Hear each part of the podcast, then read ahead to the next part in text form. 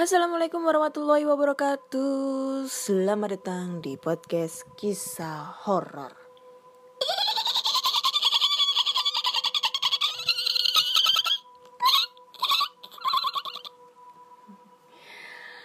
Masih bersama dengan Ana di sini. Yo yo yo yo, Ana Ana Ana.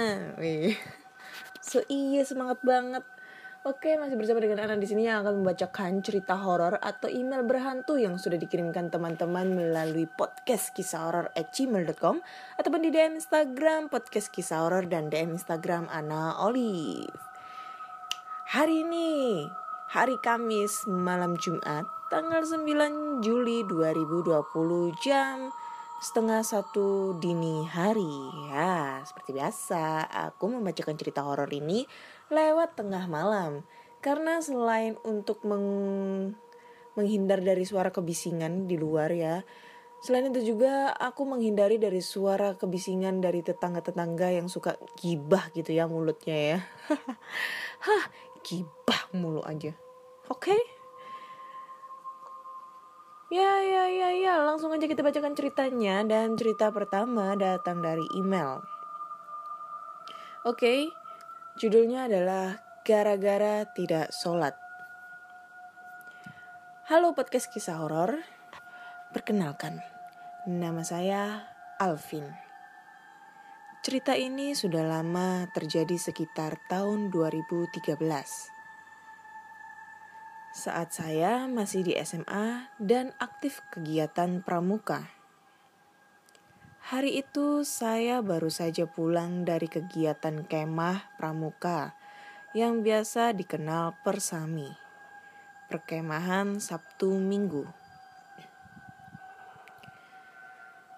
Setelah pulang dari bumi perkemahan kurang lebih jam 3 sore, saya dan teman-teman panitia berkemas di sekolah untuk membereskan barang-barang para peserta yang sudah pulang terlebih dahulu.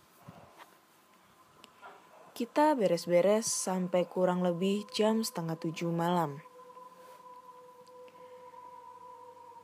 Setelah selesai, saya pun pulang dengan jalan kaki karena rumah saya hanya 400 meteran dari SMA saya. Setibanya di rumah, saya mengetok pintu karena pintunya dikunci dari dalam. Saya melihat ada bapak saya. Saya melihat dari pintu kaca. Ia ada di dalam dan melihat ke arah saya. Namun seperti kaget dan kemudian pergi masuk ke kamar. Saya bingung, bukannya bukain pintu malah masuk ke kamar. Setelah saya ketok dan salam keras-keras, akhirnya adik saya yang buka pintu. Karena kesal, saya masuk ke kamar bapak dan bilang, Bukannya bukain pintu malah masuk ke kamar, gimana sih pak? Bapak saya masih dengan wajah agak kaget, kemudian bilang, Walah, tak kirain siapa. Setelah beberapa hari, waktu itu masih kumpul di ruang tengah dan cerita-cerita masa lalu ibu saya. Bapak tiba-tiba bilang, Bapak mau cerita, Nang.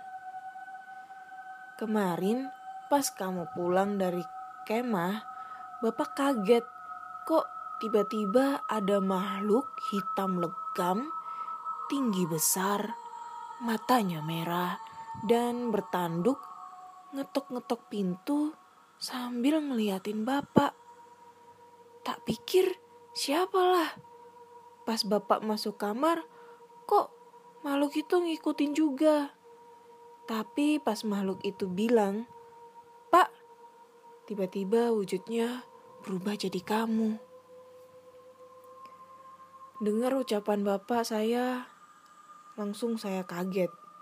Ah, masa sih? Iya, kata bapak. Kamu pas kemah gak pernah sholat ya? Lanjut beliau. Iya pak, gak sempet soalnya. Kegiatannya padat. Panitianya juga sedikit. Jawab saya. Pantes timpal bapak saya. Semenjak saat itu, apa pun yang saya lakuin kalau udah tiba waktu sholat, pasti saya sempatkan untuk sholat. Terima kasih Kak Ana sudah dibacakan cerita saya. Thanks. Oke. Okay.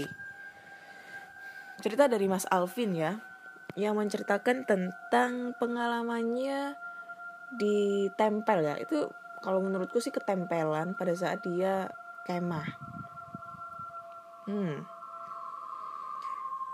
Kata-kata mutiara di dalam cerita ini adalah jangan pernah tinggalin sholat.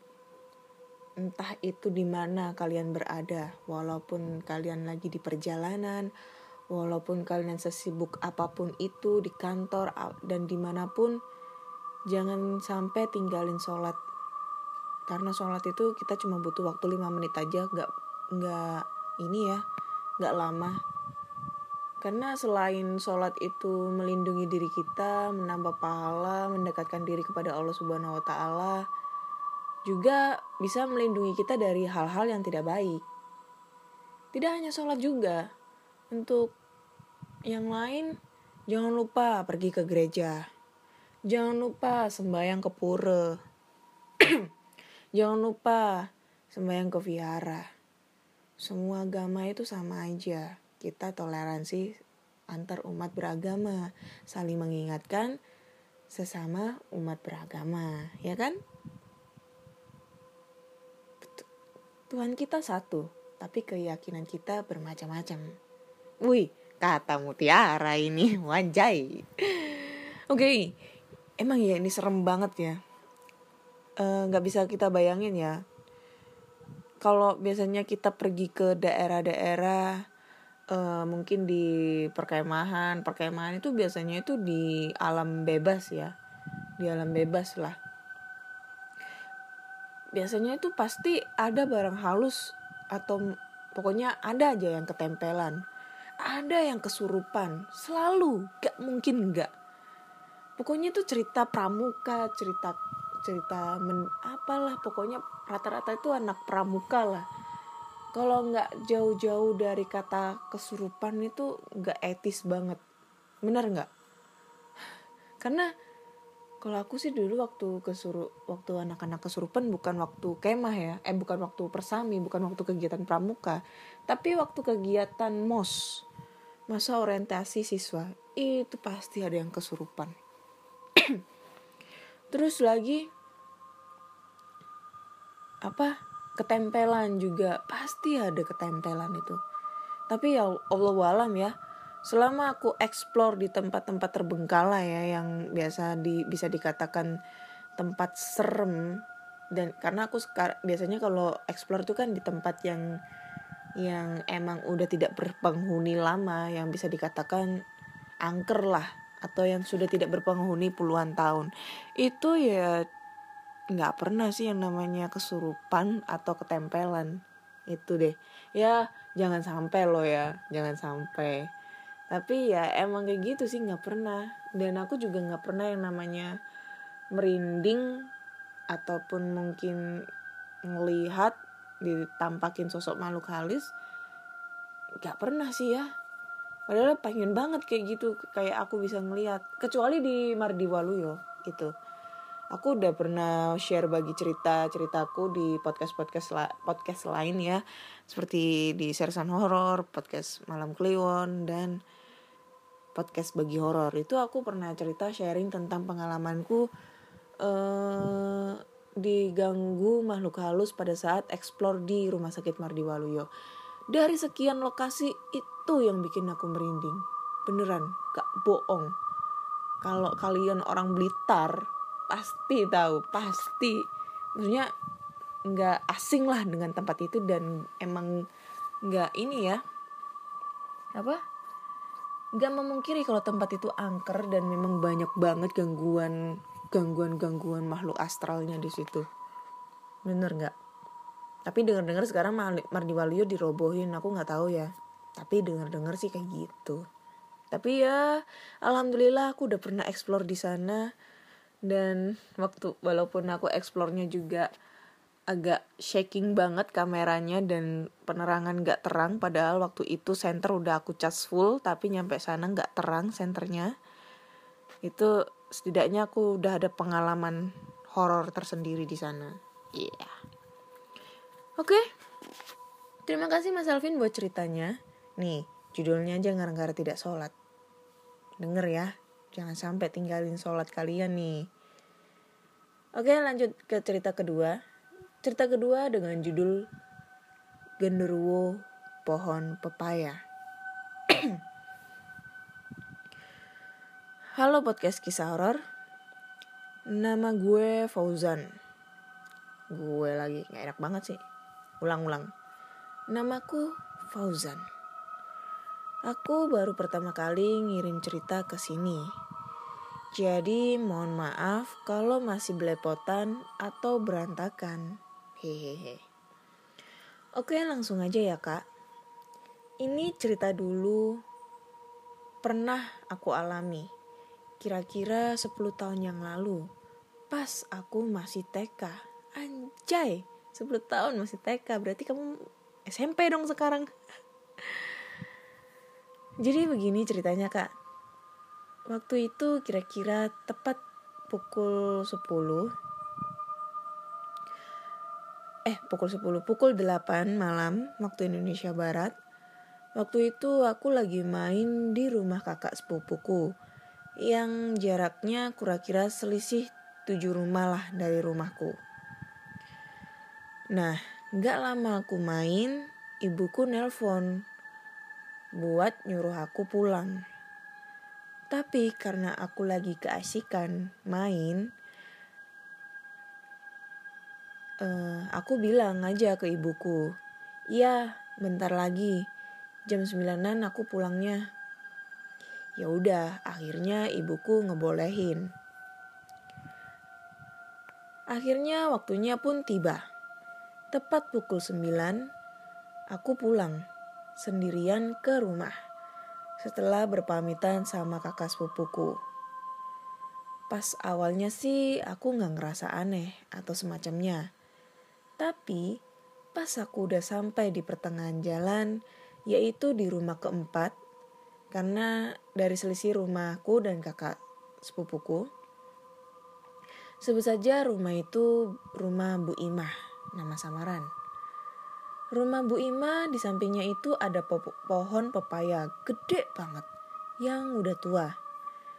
Tapi sebagian pohon itu ketutupan terpal yang tingginya 2 meter. Pas aku lewat di depan rumah Bu Imah, di depan pohon pepaya itu juga, aku ngeliat ada orang.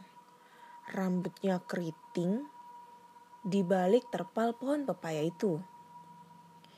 Awalnya sih aku pikir itu orang, jadi aku cuek lah. Tapi gak lama hatiku ngomong, kok orang itu rambutnya keriting ya? Di situ aku penasaran dan mencoba beraniin ngeliat ke arah pohon pepaya itu lagi sambil ngebaca surat Al-Fatihah. Maklum, masih TK, taunya Al-Fatihah doang. Gitu. Aku terkejut. Pas aku lihat lagi, ternyata tuh makhluk menyadari, eh, nyadarin, iya bener sih, anjir lah, lepotan menyadari keberadaan gue dan ngeliat aku dengan wajah hitam. Keriting, matanya merah, giginya bertaring. Pokoknya serem dah. Mana melotot lagi ke arahku yang masih bocah ingusan. Lantas aku langsung ambil langkah seribu ke rumahku. Dan aku langsung masuk ke rumah dan buru-buru tidur. Ibuku pun nampaknya kebingungan, tapi dia nggak nanya apa-apa sama aku. Sejak kejadian itu, tiap aku lewat pohon pepaya itu, aku selalu ngibrit dan malingin muka dari pohon tersebut. Tapi berhubung sekarang pohon pepaya itu udah ditebang dan aku juga udah balik. balik balik itu masa ini ya udah remaja gitu ya. Ya aku jadi slow-slow aja lewat situ. Sekian cerita dari aku kak. Makasih banyak udah mau dibacain. Keep horror. Wih, mantap. Oke terima kasih Fauzan dek Fauzan buat ceritanya ya. Jadi ini ceritanya dia waktu masih TK main ke rumah sepupunya yang jarak rumahnya itu deket banget dari rumahnya ya beda tujuh rumah. Dan di saat dia pulang ke rumah perjalanan pulang ke rumah dia diganggu sosok genderuwo yang ada di pohon pepaya. Hmm. ini aku ada pengalaman ya. Pengalamannya udah lama banget. Waktu aku masih kelas 4 SD kelas 4 SD tuh tahun berapa ya? Aku masuk SD itu 97 jadi ya sekitar tahun 2001-an lah ya 2001-an eh, tahun milenial. Itu dulu itu eh, di di dekat rumahku ya jaraknya berapa ya? Sebentar aku hitung dulu. Satu dua tiga empat lima. Lima jarak lima rumah. Nah itu. Di situ ada rumah kosong ya.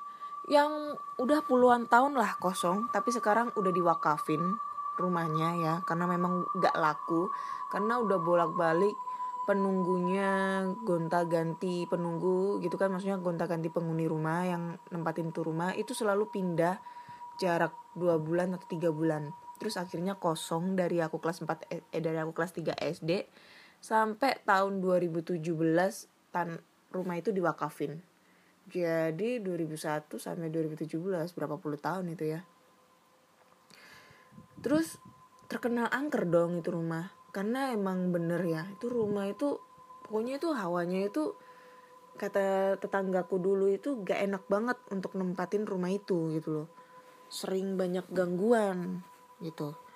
Nah, kejadiannya waktu itu Karang Taruna di deket rumah Karang Taruna di daerah rumahku itu ngadain kayak les private gitu kan les privat bahasa Inggris buat anak-anak wilayah kampung tersebut gitu kan wilayah daerah rumahku. Nah ngadain untuk kelasnya itu ada di balai RW gitu di balai RW nah balai RW-nya itu ya lumayan jauh lah dari rumahku ya sekitar jarak 300 sampai 500 meter dari rumah.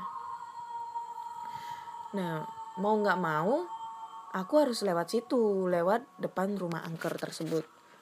Nah, rumah waktu itu kegiatannya kalau nggak salah setelah maghrib. Eh, enggak enggak. Isa setelah Isa sampai jam 8 malam, cuma satu jam aja. Jam 7 sampai jam 8. Nah, waktu aku ngelewatin rumah tersebut, ini kan rumahnya itu kan gelap banget jadi ini pintu agak ke dalam nggak ada pagernya bener nggak ada pagernya rumahnya terus sebelah sebelah sebelah rumahnya itu ada toko gitu kan. Nah tokonya itu dulu itu masih ditutup tutupan tokonya itu pakai kayu yang disusun-susun kayak gitu. Terus waktu aku lewat situ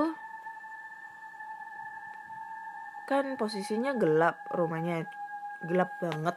Cuma ada lampu di depan terasnya itu ada lampu lampu kuning dop kuning yang ya sekitar 5 watt 3 watt gak terang banget lah pokoknya lampunya itu. Masih kelihatan gelap banget. Nah waktu aku lewat di situ itu tuh kayak aku ngedengar ada suara orang ketawa ketawa-ketawa di depan rumah tersebut. Kenapa aku bisa bilang di depan rumah tersebut karena rumah waktu aku lewat tersebut lewat di depan rumah itu kayak aku ngelihat sosok bayangan gitu lagi duduk di depan rumah. Gelap kan nggak kelihatan. Jadi aku melihat bayangan ada sekitar empat orang. Dua orang cewek dua orang cowok gitu. Nah waktu itu mereka ketawa-ketawa gitu. Nah aku pikir ya mungkin anak pacaran gitu kan. Atau mungkin lagi mabok atau apa gitu di situ udah cuek-cuek aja dong jalan. Jalan kaki.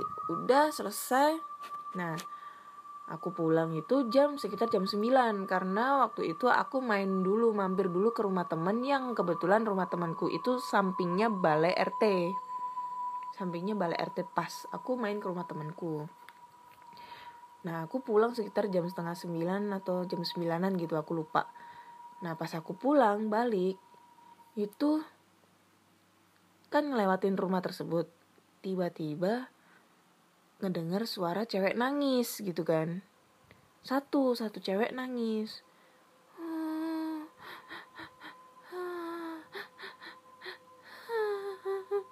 Gitu suaranya. Masih inget banget aku suaranya. Nah waktu itu mikir dong uh kok ada suara cewek nangis? Nah itu waktu itu aku belum mikir yang aneh-aneh kayak ini setan atau apa itu gak mikir. Pikiranku pada saat itu mikirnya wah ini pasti mbak-mbaknya nangis nih sedih habis bertengkar sama cowoknya gitu. Terus ditinggal di situ dia nangis gitu kan. Niatnya mau aku samperin gitu kan. Mau aku samperin.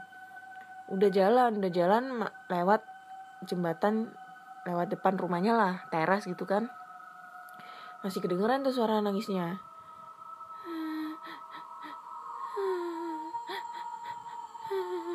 gitu. Terus tiba-tiba kecium bau bunga kenanga. Kalian tahu kan bau bunga kenanga? Nah kalau kalian nggak tahu ya kayak bunga bunga yang dibuat tabur bunga di makam lah kayak gitu. Nah itu aku masih bodoh amat, masa bodoh. Karena emang tetangga sebelah rumah kosong itu nanam bunga kenanga. Jadi aku bodoh amat lah. Terus mau ngedeketin kan aku ngedeketin itu cewek karena aku ngeliat sosok bayangan satu orang. Aku deketin tapi aku jalannya pelan-pelan. Terus aku bilang, "Mbak," aku bilang gitu. "Mbak, kenapa, Mbak?" gitu. Terus nah pas aku bilang gitu tiba-tiba suara tangisan itu diem hening nggak ada suara lagi gak lama kemudian ada suara kayak ketawa tapi ketawanya tuh pelan banget. Bunyinya kayak gini.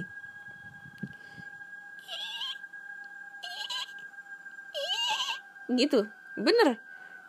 Kayak gitu. Ya berapa kali ya? Ada sampai 5 6 kali gitu. Nah mikir dong. Wah ini habis nangis kok ketawa? Pikiranku masih belum belum setan. Belum kalau itu setan gitu. Belum. Mikirku tuh wah orang stres nih mikirku kayak gitu. Terus udah gak jadi dong aku mau nyamperin. Nah udah berhenti aku stop stop gitu langkahku. Pas di depan deket toko gitu kan. Karena pintunya itu agak ke dalam nggak nggak sejajar sama toko nggak agak ke dalam. Lalu tiba-tiba kan ini pintu sebelah kiri kanan itu ada jendela. Nah jendelanya itu modelnya itu kayak jendela krep ya. Aku nih ngarani krep ya aku kalau bilang itu krep ya yang jendela yang persegi yang susun-susun itu loh. Kalian tau gak sih jendela zaman dulu tuh yang susun-susun itu? Nah itu.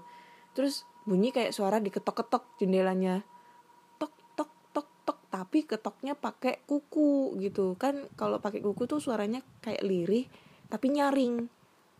Tok tok tok tok. Udah kan? Nggak sengaja. Aku pandanganku langsung menuju ke jendela sebelah kanan. Dan jendela itu ternyata kamar.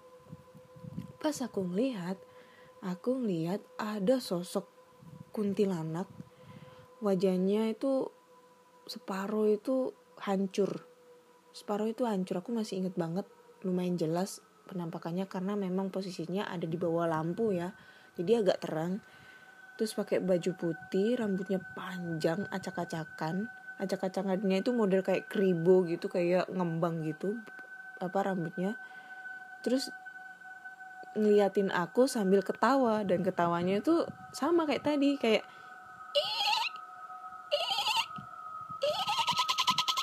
gitu. Langsung aku ketawa eh ketawa langsung aku lari. Wus. Lari takut nyampe rumah masuk kamar. Udah. Tapi anehnya dari situ aku nggak ngerasa takut lagi malam malamnya aku nonton film Susana. Jam 11 malam itu aku nonton Susana. Dan waktu itu film Susana belum ada skip-skipan belum ada yang disensor-sensor masih ada film-film porno zaman dulu. Beneran. Ih sumpah itu pengalaman yang nggak pernah aku lupain itu. Tapi sekarang rumahnya udah dijadiin udah diwakafin terus dijadiin tempat persewaan parkiran mobil. Tempat parkiran mobil orang situ sama ada warungnya gitu. Itulah pengalamanku Oke, kita lanjut aja ke cerita terakhir. Ya, cerita terakhir ini. Nah, ini lumayan panjang ya ceritanya.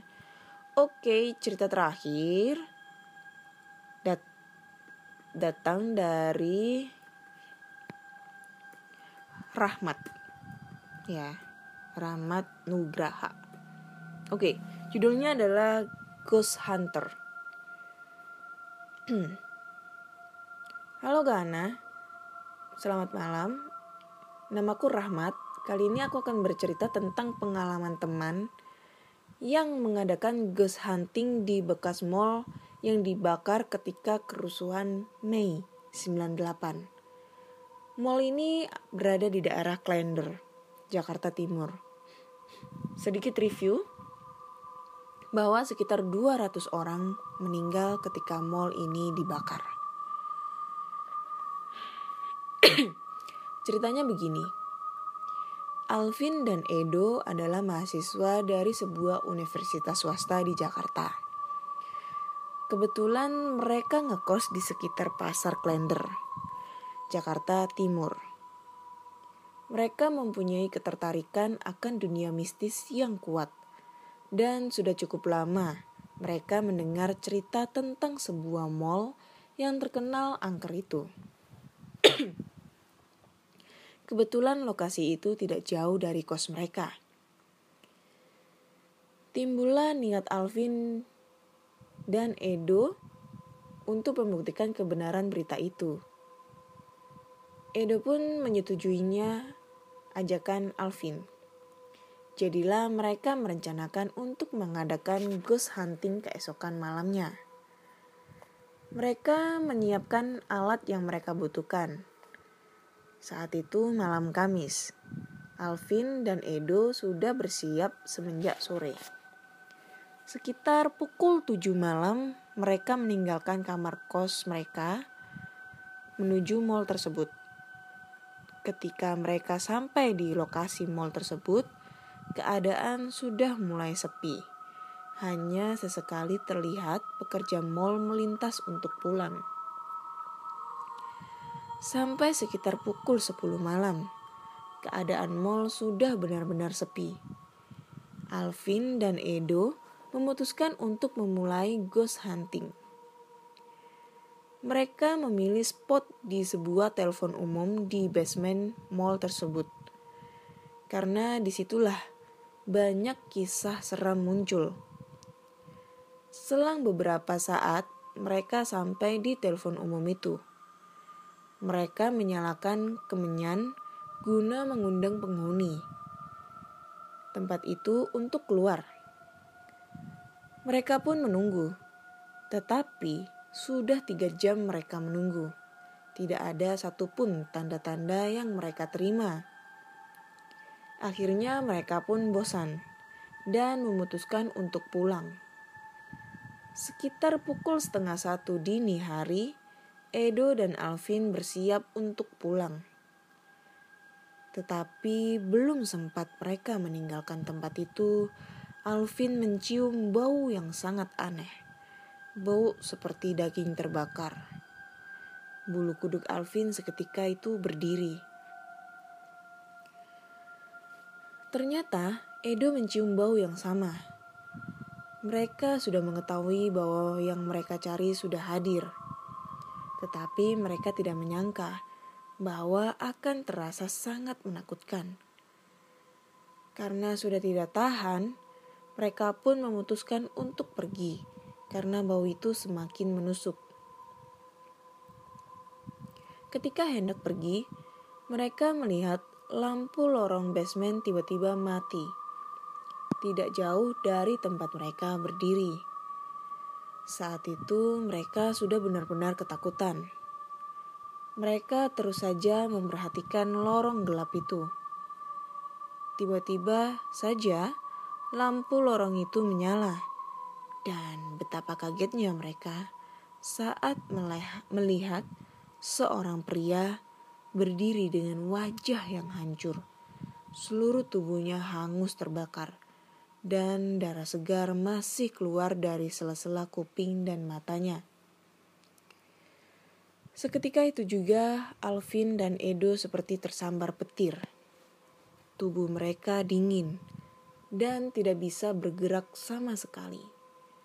Mata mereka seakan terbelalak melihat makhluk yang sedang berdiri di hadapan mereka. Mata arwah mengerikan itu menatap tajam ke arah Alvin dan Edu. Mata yang penuh dengan amarah. Alvin dan Edo gemetaran karena ketakutan. Tetapi mereka tidak bisa menggerakkan tubuh mereka. Seakan-akan tubuh mereka tertancap paku bumi. Arwah tersebut masih menatap Alvin dan Edo dengan mengejutkan, sesuatu muncul dari lorong basement tersebut.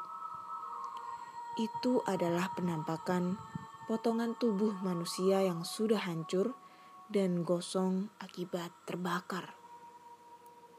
Potongan tubuh itu pelan-pelan merayap mendekati Alvin dan Edo. Kali ini Alvin dan Edo sudah benar-benar ketakutan. Akhirnya mereka berteriak sekencang-kencangnya. Teriakan mereka ternyata menyadarkan diri mereka sendiri. Dengan tenaga yang masih tersisa, Edo dan Alvin segera lari meninggalkan tempat itu dan pulang ke tempat kos mereka. Sesampainya di kamar kos, mereka terduduk lemas. Hingga pagi, Alvin dan Edo masih terjaga. Mereka tidak bisa memejamkan mata. Mereka benar-benar shock akan apa yang mereka alami. Setelah mencari tahu, ternyata lokasi telepon umum tersebut merupakan tempat pengumpulan jenazah korban terbakar sebelum dievakuasi saat kerusuhan Mei 98. Semenjak saat itu, ghost hunting sudah dicoret dari kegiatan malam hari oleh Alvin dan Edo. Mereka kapok bermain dengan dunia gaib, sangat menyeramkan. Dan sebaiknya memang kita tidak bermain-main dengan arwah penasaran, karena kita tidak pernah tahu apa yang akan terjadi.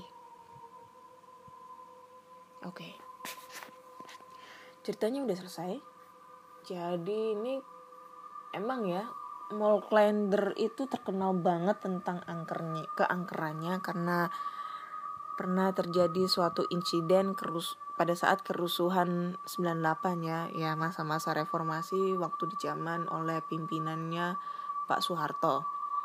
Itu sama juga di sampai di Surabaya juga sama. Tapi aku lupa ya waktu itu kerusuhannya apa ya di Surabaya itu. Pokoknya itu dulu aku masih inget banget zaman dulu.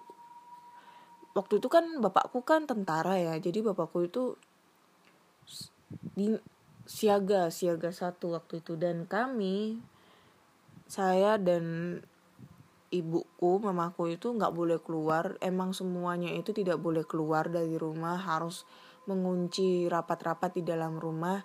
Karena tak takut akan keganasan para demonstran. Waktu itu siapa ya? Ya pokoknya itulah. Karena takutnya nanti didobrak atau apa terus terjadi hal yang tidak diinginkan. Yang paling parah waktu itu di Jakarta ya memang. Karena banyak yang menjadi korban di sana terutama mahasiswa-mahasiswa uh, Trisakti yang pada saat itu melakukan demo di sana sempet sih ada yang nawarin untuk aku buruk untuk explore di sana tapi ya lain kali lah. Mungkin aku bisa explore di sana ya. Dan memang ya kalau selama aku explore di tempat terbengkalai aku tidak pernah untuk untuk mencoba hal-hal yang harus mengundang mereka. Memang aku tidak pernah mengalami sesuatu hal gitu kan. Maksudnya ya hal yang tidak diinginkan gitu seperti kayak kesurupan apalah ditampakin sosok makhluk halus walaupun memang aku pengen. Tapi bukan dengan cara untuk menang, menantang mereka dengan cara untuk mema, uh, membakar kemenyan memakai minyak Arab atau bermain jelangkung kayak gitu-gitu. Enggak. Karena memang konten kontenku berisi memang untuk mengeksplor lokasi tersebut, lokasi terbengkalai, bukan untuk mencari penampakan. Beda ya, explore sama mencari penampakan. Itu kalau itu kan pembuktian, kalau aku kan cuma ya explore aja. Ini loh, jadi ini lokasinya di tempat yang dibilang angker lokasinya seperti ini. Gimana sih uh, kalau kita explore di tempat angker itu pada saat malam hari ya pakai kita berani ya kayak gitulah istilahnya kayak menantang adrenalin kita gitu. Tapi bukan berarti kita harus menantang mereka gitu. Jadi ya banyak banget yang nyuruh aku untuk bikin challenge seperti kayak bakar kemenyan gitu. Aku nggak pernah ngelakuin kayak gitu. Selain emang aku takut ya aku melakukan explore itu pasti ada takutnya lah. Takutnya karena yang pertama sih yang paling aku takutkan adalah orang jahat manusia. Karena memang aku explore itu sendirian solo. Nggak ada teman nggak punya tim. Solo datang ke lokasi sendirian. Kalau udah tahu lokasinya ya kalau belum tahu lokasinya pasti datang sama temen. Tapi memang temen juga nunggu di depan nggak ikut masuk juga itu. Dan yang kedua adalah takut kalau kesurupan itu karena kalau aku kesurupan di dalam sendirian gak lucu dong. Siapa yang mau nolongin aku anjay? Mati aku di dalam bisa-bisa. Kayak gitu deh. Jadi buat kalian semua yang pengen explore-explore kayak gitu ya. Kalau kalian merasa berani, yakin, gak apa-apa explore sendirian. Tapi kalau kalian merasa takut atau kayak gimana, ya mungkin ngajak temen yang pertama. Dan gak usah nantang-nantang mereka lah. Kayak gitu. Oke? Okay? Hmm. Ya lain kali lah. Aku pasti akan explore di, di lokasi itu. Ya untuk sementara sih aku eksplornya ya sekitar sekitar wilayah Surabaya dan sekitarnya ya. Untuk keluar keluar kota masih belum deh kayaknya. Selain menunggu AdSense juga. Oke? Cukup sekian cerita kali ini. Udah tiga cerita yang aku bacakan dan dari sekian cerita ketiga cerita ini yang menurut aku yang paling seram memang cerita terakhir ya di Mall Klender. Karena memang Mall Klender ini udah terkenal banget angkernya. Udah banyak banget yang explore di sana termasuk Sarah Wijayanto juga udah explore di sana. Aku udah lihat videonya. So jika bagi kalian jika punya cerita-cerita horor yang menurut kalian ya horor banget serem banget entah itu cerita dari pengalaman kalian kakak, adik, saudara, ayah, ibu, nenek, kakek, kalian bisa langsung aja kirim cerita kalian ke podcast kisah horor at gmail.com podcast kisah horor at gmail.com ataupun di DM Instagram Ana Olive dan DM Instagram podcast kisah horor. Jangan lupa follow podcast kisah horor di Instagram ya karena followersnya masih sedikit guys, masih sekitar 50-an orang. dan podcast kisah horor kali ini sudah eksklusif di Spotify, Google Podcast, Apple Podcast, ataupun Anchor. Jangan lupa klik tombol follow agar kalian selalu update tentang cerita horor terbaru. Dan jika kalian suka dengan video-video exploring tempat-tempat terbengkalai, tempat-tempat angker, kalian bisa langsung mampir ke channel YouTube aku namanya Anna Olive. A N N A O L I V E.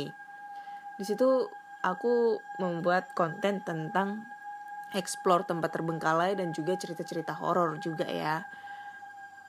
Jangan lupa subscribe, like, comment, dan share, oke? Okay? Dan jika kalian mempunyai lokasi angker yang untuk sementara di wilayah Jawa ya, kalian bisa langsung aja rekomendasiin.